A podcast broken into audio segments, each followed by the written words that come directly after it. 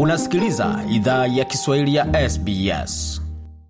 Tungependa kuwashukuru wamiliki wa jadi wa ardhi tunaofanyia matangazo yetu. Kuanzia leo, idhaa ya Kiswahili inatoa heshima zake kwa Kamareg, watu wa taifa la Kulinga, kwa wazee wao wa sasa na wa zamani. Pia kuanzia leo kuna wakubali wa Aboriginal na Torres Strait Islander ambao ni wamiliki wa jadi kutoka ardhi zote unaosikiliza matangazo haya.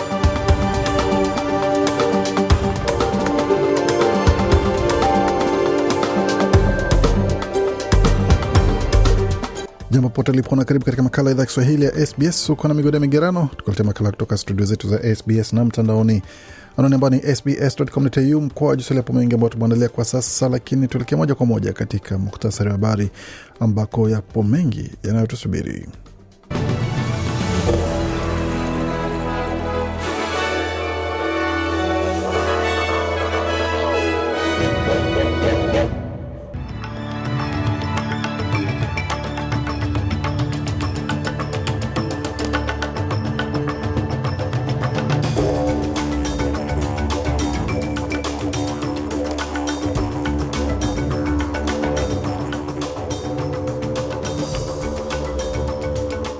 Katika muktasari wa habari jioni hii ya leo, waziri wa fedha asema kwamba serikali itazingatia swala zima la bei nafuu ama nyumba za bei nafuu katika bajeti ya Mei.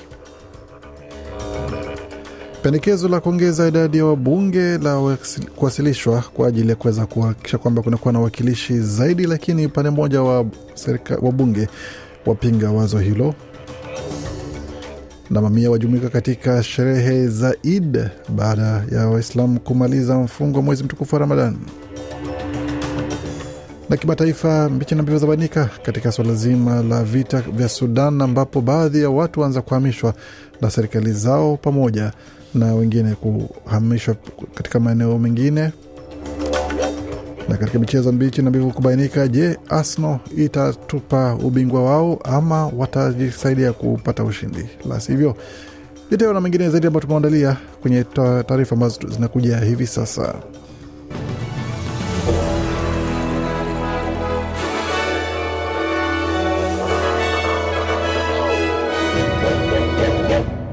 Wasikiza idhaa Kiswahili ya SBS ukiwa na migode migerano, na hii hapa ni taarifa kamili ya habari kutoka studio zetu za SBS Radio.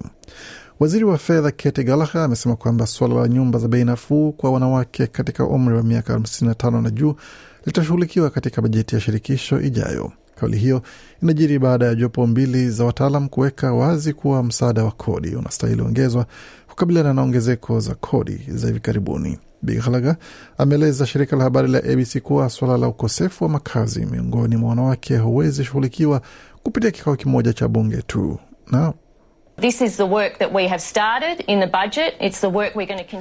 Anasema hii ni kazi ambayo tumeanzisha katika bajeti na ni kazi tutakayoendeleza katika bajeti hii na tutaendelea kuilenga na makazi ya wanawake kutoka usalama wa wanawake na makazi ya wanawake, hususan wanawake katika kundi la umri huo unaozungumzia ni changamoto halisi, na ndiyo maana tuna mipango kama Housing Australia Future Fund na hatua zingine ambazo wakazini wanafanyia kazi kuchunguza swala la makazi kwa jinsi tunaweza sukuma na kuongeza idadi ya makazi ya jamii na ya bei nafuu, haswa kundi hilo la umri.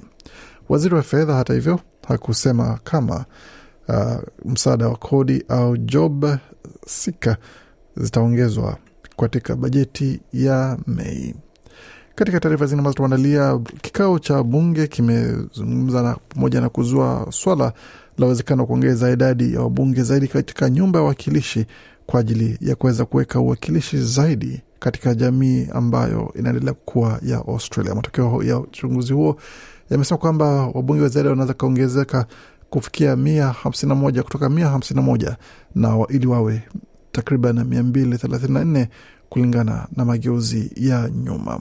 Mageuzi hayo yanasukumwa na katika, katika uchaguzi ujao wa shirikisho ambao kwa sasa unatarajiwa kwamba huenda ukafanyika takriban mwaka elfu mbili na ishirini na tano. Hata hivyo, kiongozi wa chama cha Nationals David Littleproud amesema kwa shirika la habari la Nine kwamba hana ana mashaka kuhusu pendekezo hilo na mageuzi hayo kwa sababu I'm a little suspicious about this and why we should do it. There's states like Tasmania that get five seats, but only... Anasema na mashaka kuhusu hili na kwa nini tunastahili ilifanya. Majimbo kama Tasmania ambayo yana viti vitano ili, ila wanawapiga kura elfu sabini na tano tu, na wilaya tuna kiti cha ziada katika wilaya ya kaskazini kwa sababu ya ukubwa wake katika serikali ya mwisho. Kwa hiyo nadhani tunastahili elewa, na kuna mbinu ya bei nafuu tunaweza fanya hili, si tu kwa kumbatia teknolojia, ila kupitia kuajiri wafanyakazi. Pengine hiyo ni njia nyingine ya bei nafuu kuliko kuwa na wanasiasa wa ziada, alisema Bwana David Little Proud. Na jamii za Waislamu nchini Australia zimeendelea kuadhimisha mwisho wa Ramadan wikendi hii kupitia sherehe za kitamaduni. Katika kitongoji cha Oban cha magharibi Sydney, sherehe za Eid zinaendelea kujumuisha kuonekana kwa mwezi mpevu mpya kuashiria mwezi mpya wa Kiislamu. Baadhi ya waumini walioshiriki katika sherehe hizo walieleza waandishi wa habari wa SBS Arabic TV kuwa wikendi hii imekuwa wakati muhimu wa kutathmini na kwa pamoja na familia. Hii hapa baadhi ya mazungumzo ambao shirika hilo la habari lilifanya na baadhi ya waumini. Mwanaume mmoja alisema kwamba inahusu sherehe, umoja na furaha, wakati wa mwanamke mwingine naye alisema kwamba tunafikiria hilo mwaka mzima, kwa sababu tunafanya juhudi wakati wa Ramadan kuwa tunastahili sherekea mwisho mfungo na tuna nguvu za kutosha kutoa kafara hiyo, na watoto wote wanafurahia. Tunatoka Cairns, kwa hiyo tumekuja huku kuwa katika jamii yetu na kuhisi tuna familia kubwa kila sehemu, alisisitiza katika taarifa zake na vyombo vya habari, hususan chombo hicho cha habari cha SBS. Tukielekea moja kwa moja katika taarifa zingine ambazo zinaandaliwa kwa sasa ni pamoja na swala zima kule kule uh, Sudan ambapo kiongozi wa Sudan ambaye pia ni mkuu wa jeshi Abdul Fatah al Burhan ameridhia kuhamishwa raia na wawakilishi wa kidiplomasia kutoka katika nchi hiyo iliyomo kwenye mzozo. Mapigano ya Sudan yameingia wiki ya pili. Msemaji wa jeshi amesema kwamba uh, katika siku ya kumradhi taarifa yake ya siku ya Jumamosi kwamba Marekani, Uingereza, Ufaransa na China zitaanza shughuli za kuwahamisha raia wake kutoka kwenye mji mkuu wa Sudan na Khartum katika muda usio mrefu kwa kutumia ndege za kijeshi. Jeshi limesema kwamba mkuu wake Jenerali Abdel Fattah al Burhan amezungumza na viongozi wa nchi kadhaa ambao wameomba raia na wadiplomasia wao kuondolewa salama kutoka Sudan. Al Burhan ameahidi kuwezesha na kudhamini zoezi la kuwahamisha watu na kuzipa nchi hizo msaada unaohitajika ili kuhakikisha zoezi hilo linafanikiwa. Msemaji wa jeshi amesema kwamba wajumbe wa Saudi Arabia tayari wameondolewa kutoka kwenye mji wa mashariki wa Port Sudan. Amesema pia kwamba wajumbe wa Jordan pia wanatarajiwa kusafirishwa kwa ndege kutoka Port Sudan baadaye Juma mosi na tukielekea moja kwa moja katika taarifa zingine ambazo tumeandalia kule Nigeria, ambapo mashambulizi yanayolaumiwa kwa iPod yamesababisha vifo vya maafisa kadhaa wa polisi katika kipindi cha miaka miwili iliyopita katika majimbo ya kusini mashariki mwa Nigeria, ambako kundi hilo linawasumbua watu wa kabila la Ibo. Washukiwa wanamgambo wanaotaka kujitenga wamewaua polisi wanne wa Nigeria na raia wawili wakati wa mapambano ya bunduki walipokuwa wakifanya doria kusini mashariki mwa nchi hiyo, polisi wamesema Juma mosi.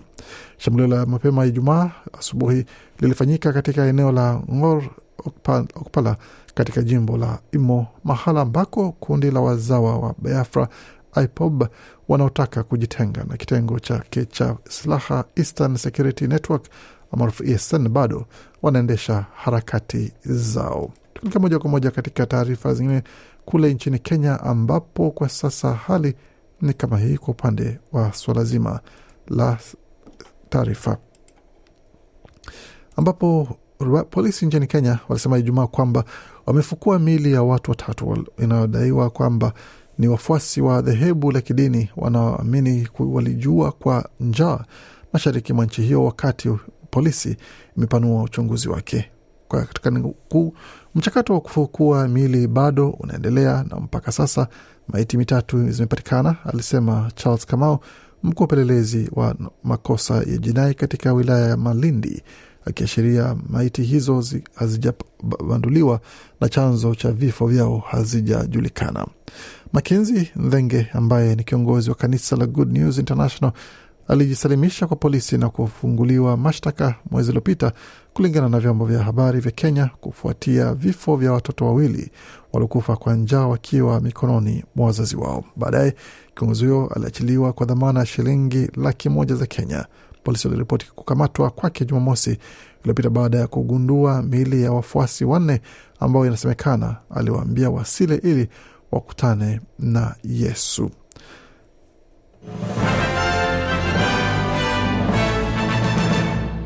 Tukiangazia hali ilivyo katika masuala ya michezo kwa sasa, tutazame kile ambacho kinajiri katika ulimwengu wa michezo, tukianzia katika mchezo wa basketball, ambapo katika mchezo wa NBA mechi ambazo ni za fainali za maondoano kati ya Miami Heat inaendelea baada ya Miami Heat yenyewe kujipa uongozi katika mechi hiyo dhidi ya Milwaukee Bucks ambapo walipata ushindi wa alama vikapu vikiwa ni mia ishirini na moja kwa tisini na tisa katika uwanja wa FTX.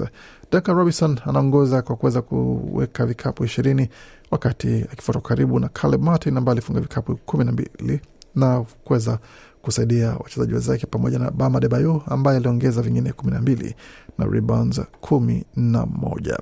Tukielekea moja kwa moja katika soka hapa nchini Australia ni kwamba historia imetengezwa hapo jana baada ya mshambuliaji wa timu ya taifa Socceroos Jamie McLaren kuwa mfungaji bora wa muda wote katika historia ya ligi kuu ya Australia kupitia ushindi wa magoli matatu ambayo alifunga timu ya Western United katika uwanja wa Amy. McLaren ambaye kwa sasa amefunga idadi ya magoli 143 katika mechi ambazo amecheza, alikuwa nyuma ya mchezaji Be Bezat Berisha ambaye alikuwa na magoli 142 lakini kupitia hattrick aliyofunga kuacha kwamba sasa yeye ndi anashikilia rekodi katika taifa hili la Australia la magoli mengi zaidi katika muda wote wa soka. Na tukitazama katika matokeo ya michezo mingine, tukianzia katika mchezo wa NRL ambapo hii leo timu ya West Tigers ilipata kichapo cha alama 22 kwa 16 dhidi ya Sea Eagles wa Manly, wakati tukielekea moja kwa moja katika mchezo wa Dolphins ambao ulipata ushindi wa alama zikiwa ni 28 kwa 26 dhidi ya Titans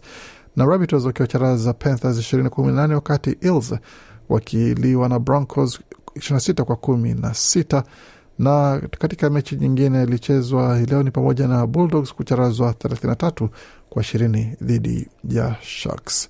Katika mechi za A-League, mechi ambayo ilichezwa mapema hii leo ilikuwa ni kati ya Perth Glory dhidi ya Adelaide United ambayo ilitoka sare ya kufungana magoli manne kwa manne wakati Iran Kunda hapo akifunga goli lake la kuweza kuwapa sare timu yake ya Adelaide.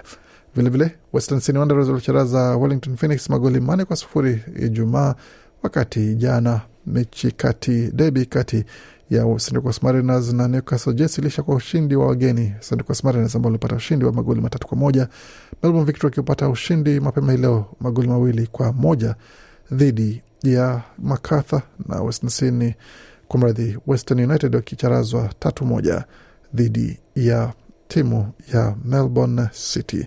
Tukitazama mengine ambayo amejiri katika ulimwengu wa michezo, hususan katika riadha, hapo ambapo timu vijana ambao walishirika katika mashindano ya London Marathon, mcheza mwanariadha kutoka Uholanzi Sifan amepata ushindi amepata ushindi katika riadha hiyo na wa, ambao alikuwa amesema kwamba ilikuwa ni wakati mgumu sana kwake kwa sababu alikuwa ameweza tu kupata mfungo wa kufanya mfungo wa Ramadan.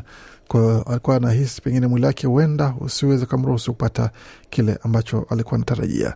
Hata hivyo, katika upande wa wanaume sasa, napo Mkenya Kelvin Kiptum naye amepata ushindi mwingine hapo, ikiwa ni kujipa ushindi mnono kabisa na kuweza kujitekelezea nafasi. Katika nafasi ya pili kwa upande wa wanawake, Alemo Megetu kutoka Ethiopia alikuwa wa pili, wakati Perez Jepchirchir alikuwa ni watatu kutoka Kenya.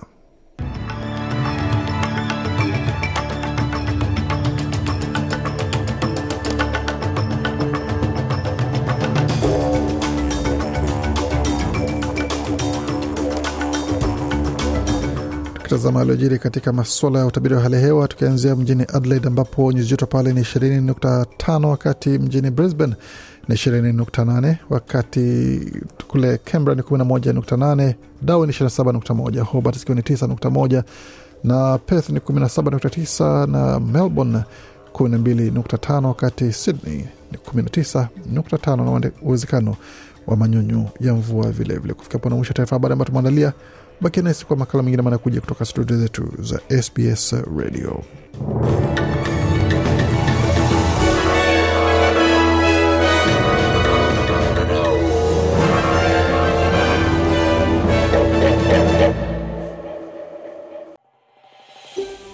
Je, unataka kusikiliza taarifa zingine kama hizi? Sikiliza zilizorekodiwa kwenye Apple, Google, Spotify au popote pale unapozipata.